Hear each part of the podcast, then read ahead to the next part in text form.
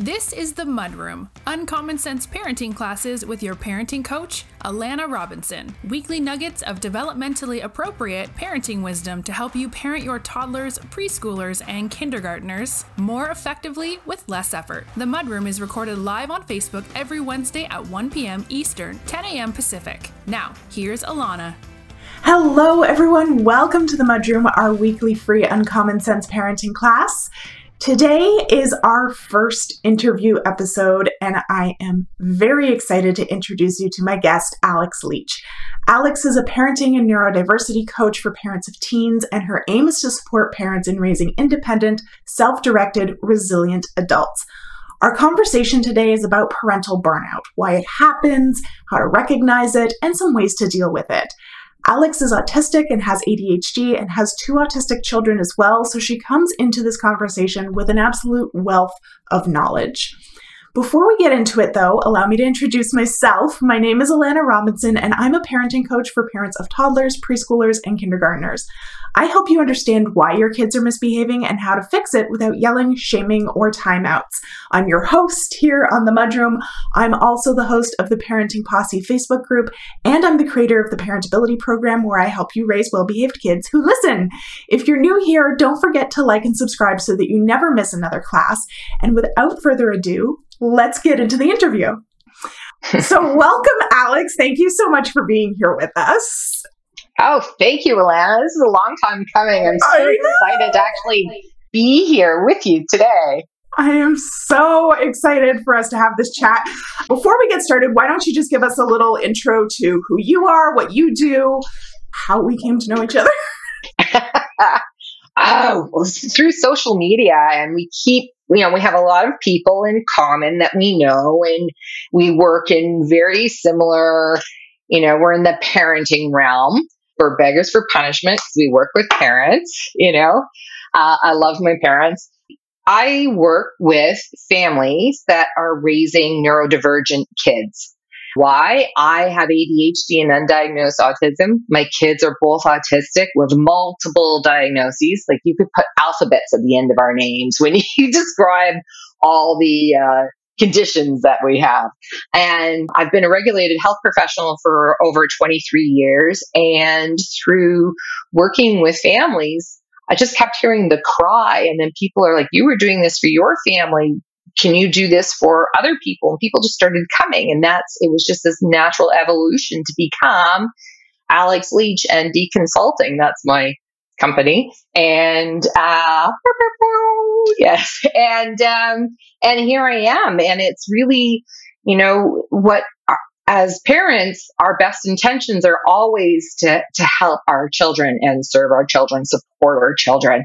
But I think sometimes what happens is the more, you know, help that we get and we, we reach out, we start to lose a little bit of that power of a, a part of us being, you know, a, um, a major part in our, obviously, the major part in our children's uh, success, like happiness. And that is, how it's the parental influence, right? So we're asking our kids that have challenges, whether you're neurotypical or neurodivergent, we're asking them to do all this. And, you know, when you look at the mirror, I know I look in the mirror and I sometimes don't like what I see is that I am not always doing you know, following those rules myself, right? And that was a big turning point. And when I started looking at me and taking, as I call it, the coach approach to parenting, right? Then I realized, wow, this actually really makes a difference in the home. And when the home is calmer and there's less friction, no matter the age of your child,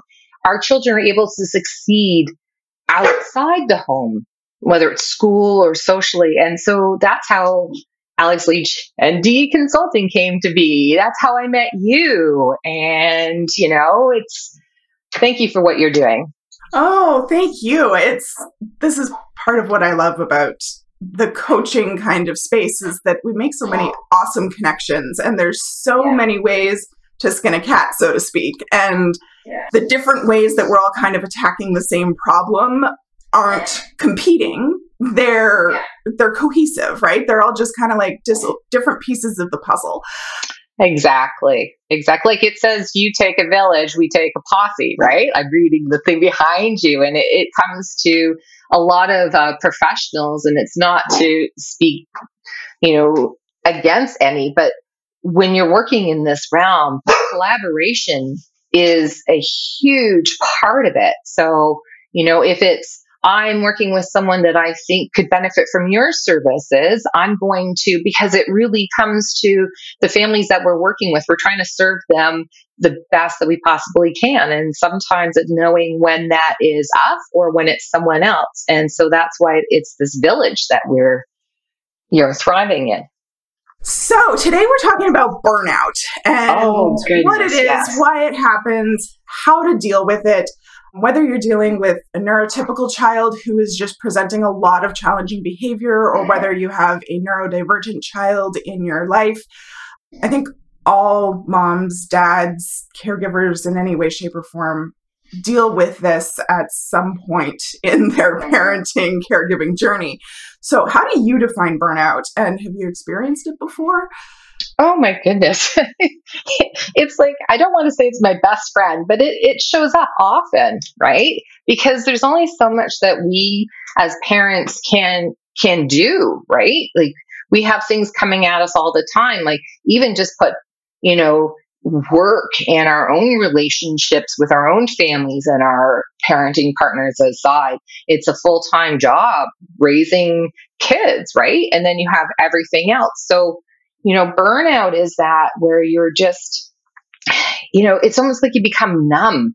You know, that's that's like the starting. Like I, for me, that was the number one indicator where I was becoming just a little more withdrawn. I wasn't depressed. I wouldn't classify as depressed or blue, but it just became sort of numb and tired and less engaged. And that in itself has a lot of repercussions, right? Yeah, and, I had the same a, thing. Like, yeah, and I and I hit kind of burnout in December ish this last year, and the big red flag for me was that I just wasn't feeling joy in anything, like things that I would mm-hmm. usually be super excited about, or that I would at least be like, "Oh, isn't that wonderful?" As you mm-hmm. said, there was just numbness. Nothing was bringing any kind of emotion out of me. Yeah. Burnout it's one of those things that you know we we totally as i said you know it's as as parents we don't classify ourselves as caregivers but it's one of those things that um, we we judge ourselves for because we're not doing what we know we can do right? And and it becomes this very vicious cycle and we start beating ourselves up. And when we're always talking about you know you have to take good care of yourself and self-care which you know, it's it's not going to the spa. A lot of it sometimes is just accepting and and acknowledging that you're exhausted, right? And what are the small things? Like, yes, we'd all love to go to a spa, but what are those small things that we can do? Sometimes it's just listening to a song that puts a smile on your face. It's it's a slow process. It's not something that you could just shake yourself out of, right? Like if we could, we all would because nobody wants to feel that way, right? Well, and I think you bring up a great point about systems that you kind of have to put in place to help deal with your burnout. Because I know, like, for me, every time that I've burnt out, it's almost always been a result of an old system no longer suiting our life. Exactly. Exactly. Like, you know, it's, it's, you know, you hear those cliches saying the one constant in life is change. And we do change and things change. And it gets very, very frustrating when, especially when, you know, you're raising, you know, kids with complex challenges, right? And what works today doesn't necessarily work tomorrow. And you get part of burnout is that frustration, the exhaustion, the, oh my, and, and oh my God, this is not what I signed up for.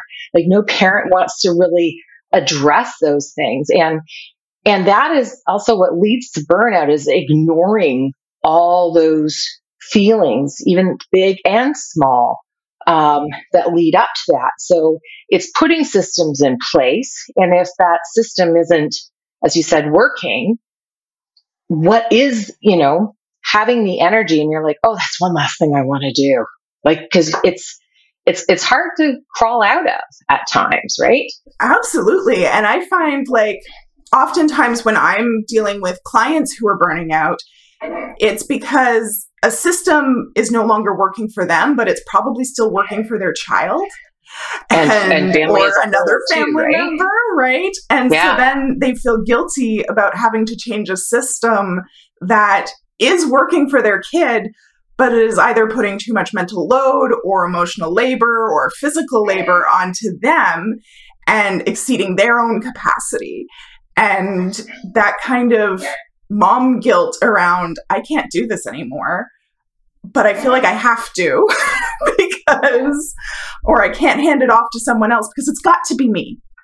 And that's the thing, right? It, it's like somehow no one intends to, but somehow there's this little bit of a martyr complex that comes in, right? If I'm not doing it, who else is going to do that? And and some of the, you know, I'm thinking of a couple of clients in particular, right?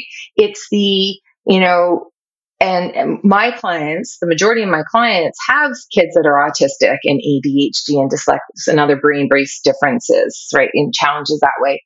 And it's the, you know, they don't want to age shame. They don't, you know, but there's, you know, hygiene and you're constantly, this one in particular, you know, 17 year old son, they're still reminding every three days you have to shower and, and do this and, and, and the parents are, you know, so involved and rightfully so, like to help their son.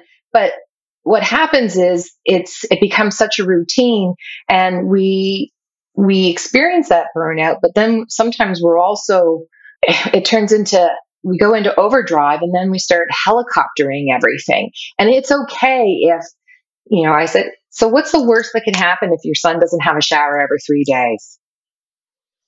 What's the worst? Yes, you might get a little smelly, you know, but that we can deal with that another day. Or does it have to be you? What about your, you know, or, you know, let's set a system in place again, another system that's going to work for their son. And it's having a conversation. And that's the thing, it's about communication and collaboration. And you can't shoulder it all the time. And we think that we have to be so strong. And if we don't do it, no one's going to do it, or the, family's going to fall apart. And maybe sometimes it, it might a little bit be a little unshaky, but it's, you know, is there somebody there that can help you? A parenting partner that lives in the same home or a parenting partner that doesn't right? Or a friend or a you know a caregiver a sitter extended family sometimes just saying i need 10 minutes. Or even if it isn't anybody else just saying kids i need 10 minutes. I'm putting myself in a timeout right I'm taking a moment. And my kids have started saying that to me now. They're like, Mom, I think you need a moment. and, but that's right. Like, that's self regulation and that's demonstrating self regulation for modeling it for our children. Because I think we get this, and especially my clients, they'll get into this kind of headspace where they're like, I want my child to self regulate. I want my child to self regulate. And they're so focused on teaching their child to self regulate that we forget that the way children learn best is by watching people who are more mature further down the road than them do it and then they mimic it. And exactly. that's true no matter what neurotype you have.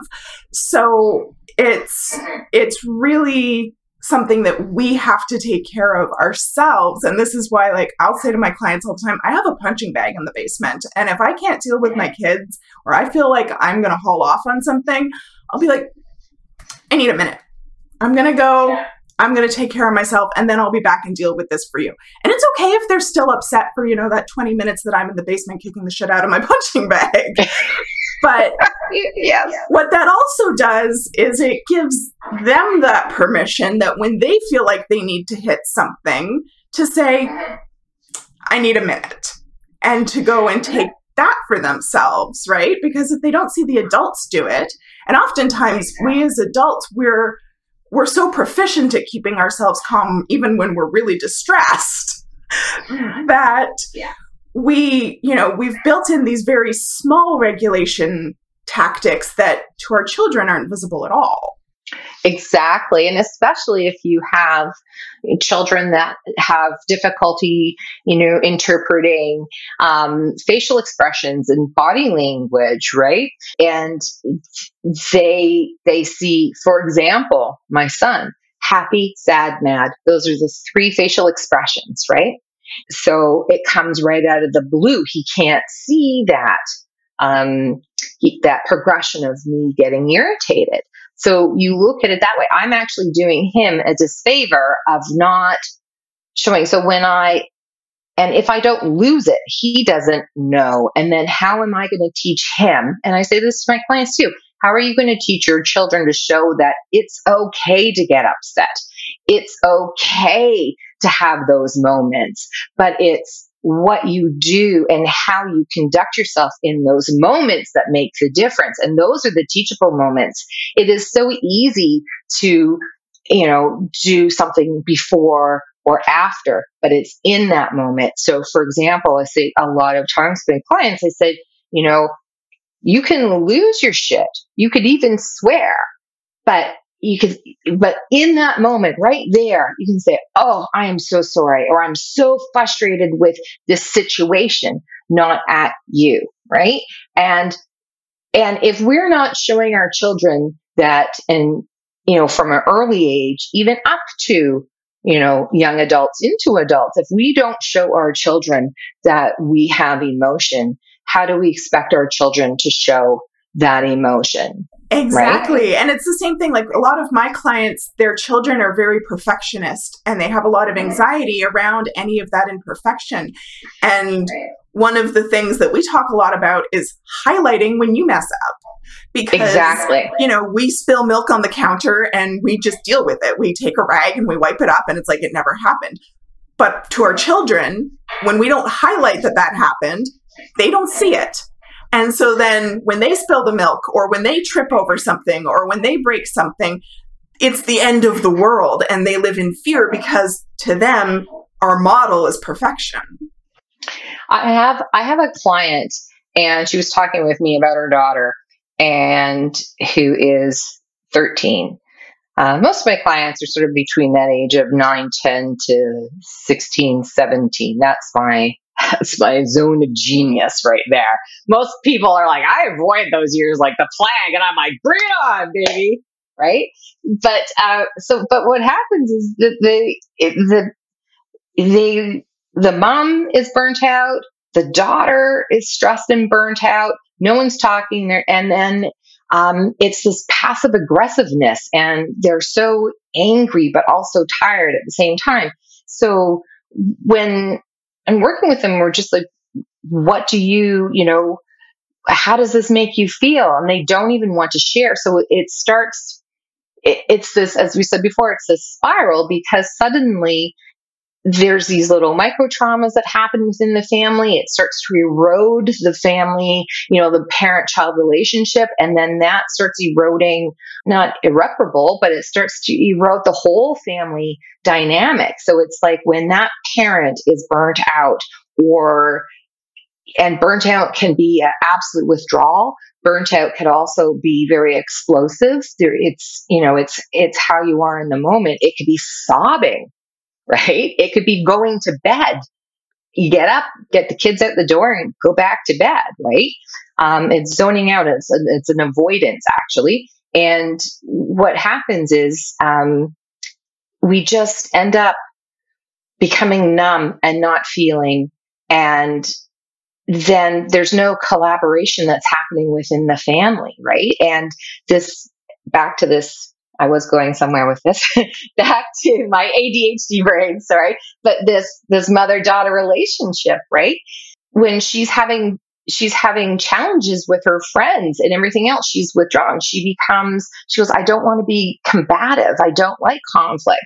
And we're like, no, but now you're you are not speaking up for yourself. You don't have to come at things and hitting them hard. But if you do not let people know how you are feeling or that they're doing something that makes you feel uncomfortable or hurts you. You know, how we behave is how we teach others to treat ourselves, right? And I just love what you're saying because what I'm hearing is that burnout is a lack of honesty about your emotions and how you're exactly. feeling with yourself and with the people around you. And I love that. Like it's it's this denial of what you're feeling and it's your reticence to share honestly with the people around you how you're feeling. And then you just become numb to that, right? And exactly. How can we expect our children to be honest with us, not just about their emotions, but about what's going on in their lives if we're not honest with them? Exactly. And that and that's the thing too, right? Like you know, I say to my families, right, that we have to we're not mind readers right? We are not mind readers. And I'm glad we're not because I do not want my family to know what I'm thinking half the time. right? but it's like this, you know, it's when we do not share how we were are feeling. Um, and and and that's the other thing too, as parents, you know, when we we're not sharing what we're feeling, and I, I'm not talking about the heavy stuff, but just guys, I'm having a, a tough day today, right? Just give mom a bit of a break or give me 20 minutes, I'm having a tough time, right? That is teaching our children that when they're having a tough time, it's okay to have a little mini timeout to go collect yourself, right? It's that modeling, right? It's that modeling. And then also, too, it's the whole point of, um, we're t- we're teaching our kids to be productive and successful adults, right? And I mean success as in happy, well-adjusted, yes to you know and and fulfilling all their capabilities and abilities to be you know who they are truly and who they are meant to be. And and if we are not teaching our children to be authentic how can they experience an authentic life themselves right? And even just saying i have to vent. I don't need anybody to fix things. And that's a big thing too, as a, as, you know, a parent, when we see our children, um, struggling or withdrawn, right? And they go through their own periods of burnout and we come in and we want to fix. And it is so, can be so overwhelming. And that creates even more tension. And sometimes if we, and then we're like, well, what's wrong with you? Why aren't you doing this? And you're just like, oh, there's that mirror, you know? You got to put that mirror in front of you and you have to say, I'm just going to vent, right? Keep, keep everything away from the you, bring it into the I, right? And that is the first, and that's like one of the first lessons that, you know, or, you know, teachings, pearls of wisdom, whatever you want to call them. And I'd say it's so easy to see you guys are driving me nuts, right? Let's change that, right? You don't have to change how you're feeling. You just say, oh, I'm get, I'm being driven nuts by this situation. I'm overwhelmed. Oh, that's a good one because, like, and I'll be completely honest. Last night I was not my best self. Uh, I had a, a, very, I had a bad evening. My son slammed his own fingers in our front door. I'm still not entirely sure how. Um, and my husband's deployed right now, so it's just me. I'm solo parenting, and then we got stopped in the middle of the road by some random guy to ye- and he started yelling at me about my headlights and didn't like how my headlights were aimed which i was like okay and he would not get back in his car so i ended up having to call the police so that he would go. And then we get to the pool where my son was having his swim team practice and he we pull up and he goes oh i forgot my swim bag. So we had to turn around go all the way back oh. home get his bag bring it back. And by the time i got back to the pool like i was just you know, at an 11, I was overwhelmed to the extreme. And I did. I said, Y'all are driving me crazy. But I love that reframing of it's not that y'all are driving me crazy, it's that I am super overwhelmed and overstimulated right now. Yeah. And mummy just needs you to go and do something that isn't involving me because I need to calm down. and that's also too we have to we have to remember, right, as parents that and this is this is a big one and this is, you know, this is this was a big one for me when I was in the early days and searching for help and finding somebody that actually understood what I was going through was really, really difficult. You know, like 15, 16 years later, there's so much more conversation that's out there, right? And more people like yourself and myself that get it because we've gone through it. We're not just book smart. We have the lived experience plus all the training and education, right? And so when you are a parent and you are a caregiver and you're struggling, those are the things that you look for. Do your due diligence, but it's hard when you're burnt out, right? So, and it's one of those things that and it's such a cliche, but it's a cliche because it's true. You have to, as the care, main caregiver or even the second, you know, the secondary caregiver, whomever you are, you're burnt out. You have to put that oxygen mask on first. And usually it is the mother or the main nurturer that burns out first because there is that you know, that emotional load. You know, there's everything else going on. Sometimes it has absolutely nothing to do with our children or our partners. It has everything to do with the scheduling, you know, the bag left at the arena or the pool, right? And it's like we have to remember that these people, you know, whether they're little people, or you know young adults teenagers whomever we are interacting with in that moment that they are not 99.9% of the time, purposely forgetting things, dropping things, doing things, right? Experiencing things on purpose to make us lose our shit, right? So in that moment, and it's hard because when you're the one that's burnt out, you're like, oh, this is another thing I got to do. But if we can just take that moment and this is this is one of the main teachings is we we take that moment even if it's 3 seconds to breathe before and that is the difference between responding versus reacting right? Taking that moment but also having that compassion self-compassion for ourselves and having empathy for that other person that we're interacting with. And then so that's the three and the third step is what i call you know blameless discernment right it is it's easy for us to judge somebody else or judge ourselves on something right?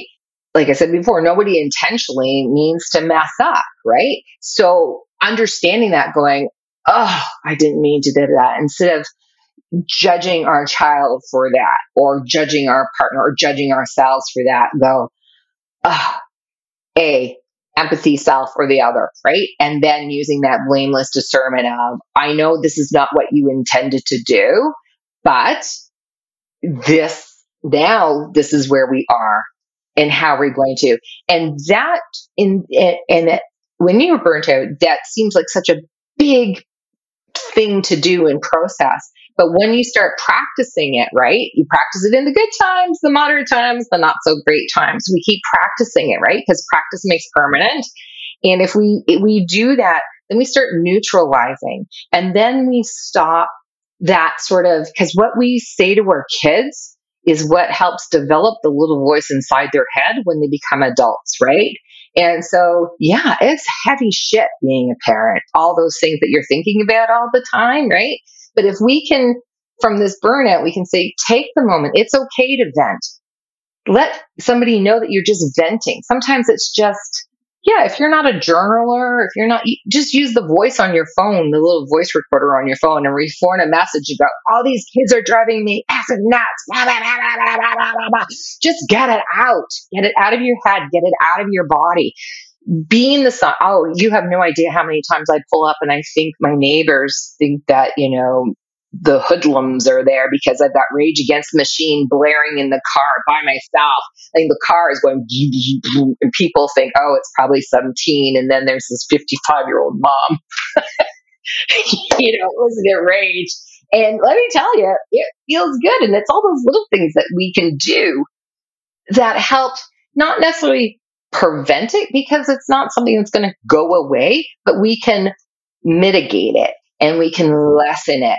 And then also when we acknowledge it, we take its power away, right? Yes, absolutely. Absolutely. So I love how you mentioned that like sometimes it's just something like turning up the music and there's there's science behind that, right? Like that activates yeah. our vagal tone, it gets our nervous system engaged so that we can then calm down. It gives our brain one thing to focus on. Um, what other strategies do you personally use to reduce your burnout?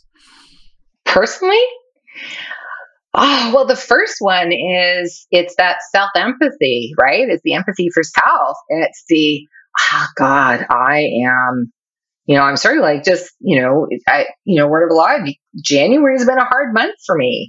Um, a lot of things are going on and, and I'm, I'm very slow to start and I hear all the things in my head of all the things that I should be doing, could be doing. And I'm just like, no, because I'm actually choosing to have those thoughts right? I'm i'm beating myself up. Why am i doing that? So it's the the awareness. So it's just being aware and using those negative emotions or those you know I yeah, negative emotions they don't make you feel good. Using those as alert systems and realizing that they're there and acknowledging it. And if it's something that I can like it, again, what's the worst that's going to happen if I don't do this?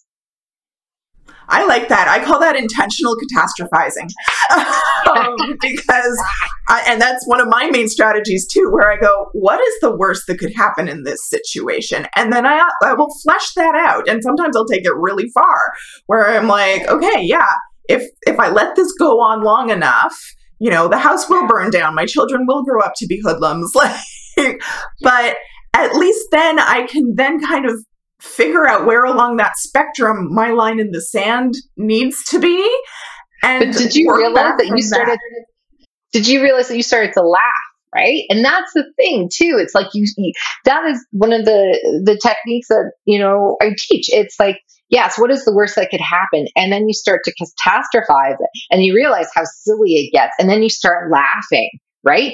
That you know, oh, you know, someone listening could be like, oh, that sounds really silly. But you practice it and you do it and you realize that we make things so heavily weighted and monumentous when they're not. And we we are our own worst enemies at that. So if you can just sit there and go, okay, I'm going to go like a runaway train and just take that thought, see how far it goes. You only get about two or three or four points, well, maybe four or five points in there where suddenly you're like, oh my God, the odds of that happening. And you start to laugh. And that laughter right there, there's a chemical reaction that helps shift that emotion, right?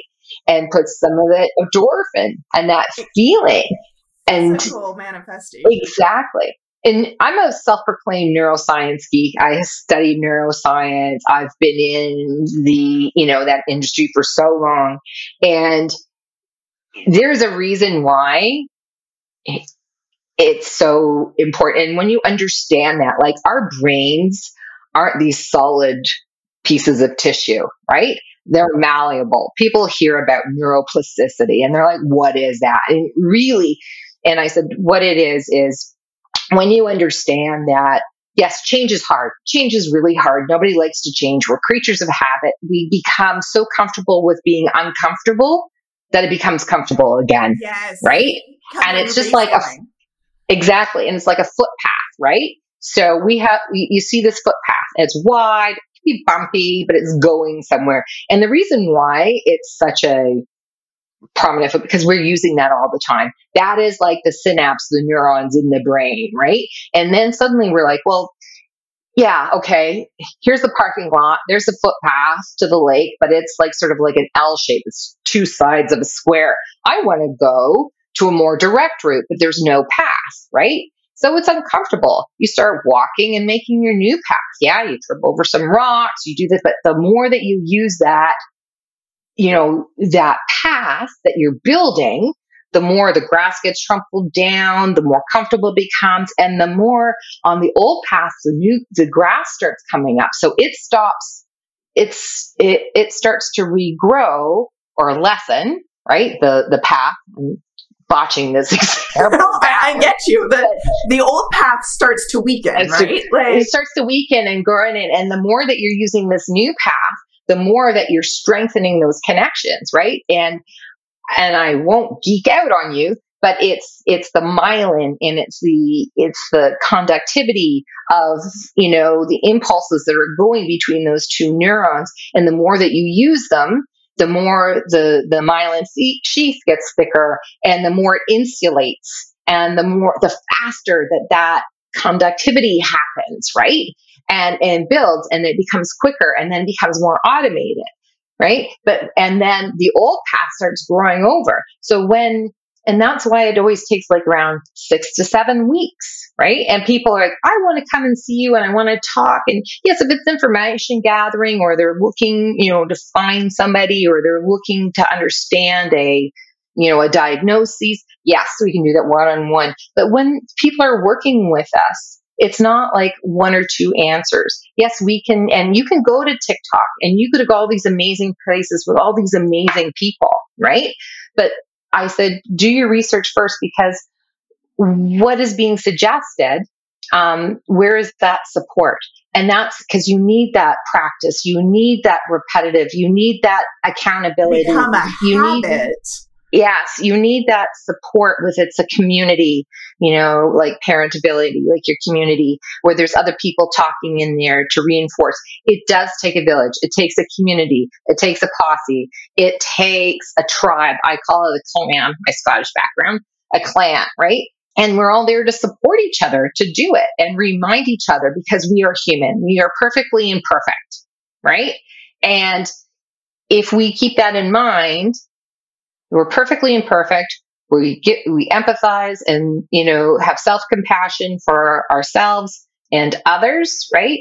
And we practice and we practice it not only, you know, in the moment, but pre and post because that, that's a part of the neuroplasticity is you learn you say oh that didn't really work well this time.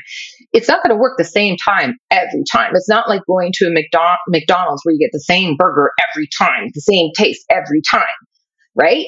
It's it's people change. People have different moods. People you know so sometimes we have to adapt a little bit. So it didn't work this time. Do you throw it out? No. It's like oh I what did I learn? And that's the neuroplasticity. What did I learn? It's a growth mindset. And when we have a growth mindset, which isn't yes, it's positive, but you can have positive uh, growth and fix at the same time. We all do, but just being open to learning. And we make mistakes as parents all the time, right? Some of them own them in front of your kids. Some of them don't own, right? it just kind of make mental note like, ooh, yeah, I'm not going to do that again, right? Yeah. Yeah. We could talk for hours and hours and hours, but it's it, burnout is a, is a serious thing, especially when you're raising kids with complex challenges. Whether you're, you know your kids are atypical or neurodivergent, right? It's there's challenges, and no one said it was going to be easy. Yet we still became parents, and we just have to be gentle with ourselves. Accept that we are not immortals and super beings that we do actually have to rest and it's sleep. I don't know about you. I don't get the sleep that I, I used to get or should get, right? My kids are autistic and there's a lot of sleep issues. I'm also menopausal, right? Like, but we do the best that we can when we can with what we have. And until we know better, right? And once we know better, then we do better. And better doesn't mean a judgment, it just means an improvement, a tweak, an enhancement, yes, an optimization, that. right? I love that because I often will say that quote Maya Angelou when you know better, you do better. But I think a lot of parents do interpret it like that. Well, you know, better as in something that is this like complete rewrite versus just mm, it's just a a tweak. It's just a, a slight path correction. It's a slight, you know, moving of what we're doing. Um, my son had his first sleepover, attempted his first sleepover this past weekend, and um, he it was all going really well. You know, I prepped him out the wazoo for it. I was all like up in his grill with a social story about how we behave at other people's houses and how sleepovers kind of work because he'd never done it before. This was his first time by himself. It was all going well until about 10:30 at night when I got the call saying he's very upset and he wants to come home and I was like, "Okay." So I went and I got him. And when he got in the car, I realized he was still fully dressed. And I was like, it's 10:30 at night. Why don't you have your PJs on? And he was like, Oh my gosh, I forgot. And I was like, What do you mean you forgot? Did you brush your teeth? And he was like, No, I forgot. And I was like, You've been doing your bedtime routine since you were an infant. Like, how do you, what do you mean you forgot to put your PJs on and brush your teeth? And so when I called the mom later, I was like, I think the reason he couldn't sleep was because he wasn't in his PJs and he hadn't brushed his teeth. And she was like, Oh my God, I feel so bad. Um, they fell asleep watching a movie. And then he woke up and came upstairs crying because he didn't, he woke up and he didn't know where he was. And mm. she was like, I was so focused on calming him down that it didn't occur to me to suggest that he put his PJs on and brush his teeth and kind of redo his bedtime routine to see if that helped calm his body down. And she was like, I'm so sorry. I feel so awful that I ruined this. And I was like, no, no, no, no, no. This is just, it's not your fault and it's not his fault. It was a learning experience for him that, yeah. hey, at night I have to be responsible for putting my own damn PJs on. and it was a learning experience for her too that oh, if my child has a friend over and they haven't done a bedtime routine, that has to be a priority. And so it was it was a blameless situation, right? It was something that we have to tweak and try again another time. And so I love that where it's like, you know, when you know better, you do better. And it's not that better means like burning it to the ground and starting over. It just means taking the lessons as they come and trying again. And also too, it's it's no better, do better. It's the perfection, right? And and and this is a topic for another day. You and I can talk about so many things, and and I look forward to that opportunity. But that's where also too, um, the way that we talk to our kids, like know better, do better, or we, you know, somehow that can set an expectation and an unattainable expectation because somebody thinks it's perfect right? It's not a new better back next time meeting. And then in that moment, the parents is better means I'm going to, me, what I'm going to do is I'm going to make, I'm going to talk to the parent to say, can you just make sure that before they, you know, next time, you know, hopefully there's a next time that they, they get their jams on first, you know, and then brush their teeth. But if they're having snacks, that's okay. Like if they don't brush their teeth one night, like that's okay. But maybe world, right? prep up or say, okay, let's let's just do this, right? And so and and that's that collaboration, right? It's the you know, it's the you had that conversation with your son, and then so now your son can say, you know, that's a part of the prep, right? yeah it, or you know my kids they're they're just like oh mom if you you know if you give me another sticky note or a note or an alarm on my phone I'm gonna, I'm like, okay, I get it, but like, where's that balance? I don't want to be, I know like a lot of uh, parents that I work with, they don't want to be helicopter parents, and you, and it's such an '80s term, and there was like, oh, helicopter parent, no, but really, it's that it's that balance of when to, and again, it's like and all this leads to burnout, right? Because we're doing so much all the time. And it's the knowing when it's, it's like ebb and flow when do I, I see something coming and I have to let my kids quote fail or botch it up, right? But I'm not going to like, well, dude, you're on your own. You know, it's, it's these things that we do. So it is a juggling act. It's a balancing act. When can I come in and support? It's this, you know, I, I talk a lot about hats, right? It's I'm going to put a hat, I'm going to put my venting hat on. I'm going to put my parent hat on. I'm going to put a coach hat on, a consulting hat on. You know, with, I, I always encourage families to, you know, have these powwows, have these conversations in neutral emotional times, right? To say, okay, well, you know, let's let's have these you know let's have these things. Let's call them a hat or a shirt or a spoon or a baton whatever you want to do. And and and safe and and set those up. And we're not going to remember all them all the time but just say mom i need you like I, my kids say mom i need you to have your coach hat on right? Because that's where it's listening right? And and not telling what to this is a consultant hat we we have um, so the clients we have it's like the the problem solving right? The coach hat is the listening right? The parent hat is the it's the um, protective and the emotional and the you know mom stop hugging me so hard you know like the, the being the soft place to land. But also i can say i have to put my parent hat on because this is a hard stop right? I have my coach hat on because let's work this out. let's it, it, it's more collaborative listening right? And then oh i have to have the consultant hat on because i see that you're struggling with this.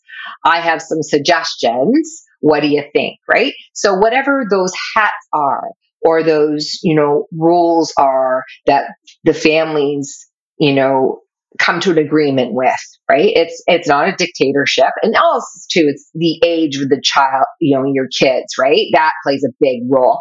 But we can have grown up conversations with younger children using that language right? That's also a way that we model and teach our children to be successful resilient kids or it's how we speak to them. So age is not a hindrance. It's a um, an adaptation of how we're going to talk, right? So, and when we when we have those conversations with our children and it's never too late to start those conversations, right? But when we have those conversations to say, what do you need or how can I help? We have had those conversations as parents or in a, a family session where we've come to these understandings and we trust in ourselves enough in our parenting abilities to that we are teaching and modeling for our children the best that we can and that also give our children the opportunity to take what they are learning and make it their own because they're not carbon copies right they're not carbon copies. So they make it on their own and it becomes collaboration. We're not willy nilly, right? We're not saying, yes, here are the keys to the kingdom and off you go. But that's the whole, you know, with the families that I'm working with, we said, let's take it into a collaboration because collaboration is calming. Collaboration, you can still have differences of opinions, but it's respecting the other party as well right? Yeah, and collaboration and, is not compromise. exactly. yeah. Oh, yeah. No. Many hard stops. That's my that's my favorite. I said, I said this three times already in our conversation today. Hard stop, and that is my code code word for my kids. Hard stop. No, hard stop. Right. So you develop these things, and and yes, things change. Our children grow up, situations change, and so you know what worked before sometimes doesn't always work the next time. And it's the, it's, I always tell kids, it's like, it's like organizing your kitchen cabinets or your closet, right? You organize it, everything looks really neat and tidy and it works in the system. And then life gets messy and it gets messy again. Then we have to take time and reorganize again, right? And that's the same in relationships, right? And that's the whole thing about family empowerment and, and having that healthy family communication. It's that you're constantly going in. And that's the thing is parents, a lot of times, and this is part of the burnout too, is that we, we, we get up to a certain point and things are working and we have a chance to breathe and we just put our head down and go. Right. And life happens. And sometimes that's in a span of a few months or a few years. And then suddenly what happens is, you know, shit is hitting the fan and you are so overwhelmed and exhausted and you can't and we, you find yourself in this crisis is a heavy term, but you know, a, a situation in circumstance where nobody's happy and no one is thriving and no one is flourishing right? And so we have to go back to that main caregiver.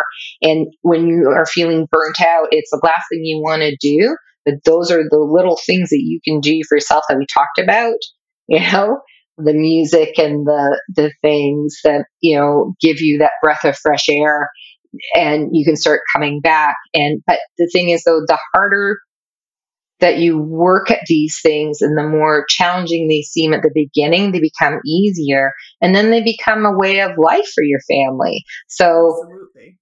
it's all that hard work that you've done in the earlier years and mid years that pays off later on right Oh my God, if I was listening to this and I didn't have any children, I would not have children.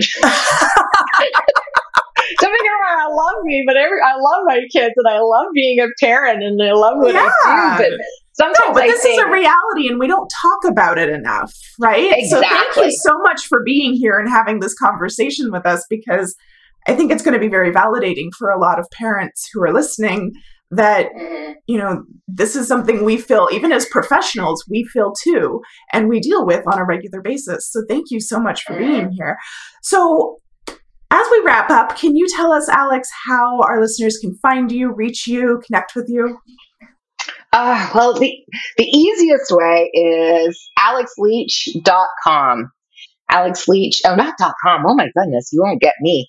AlexLeech.ca.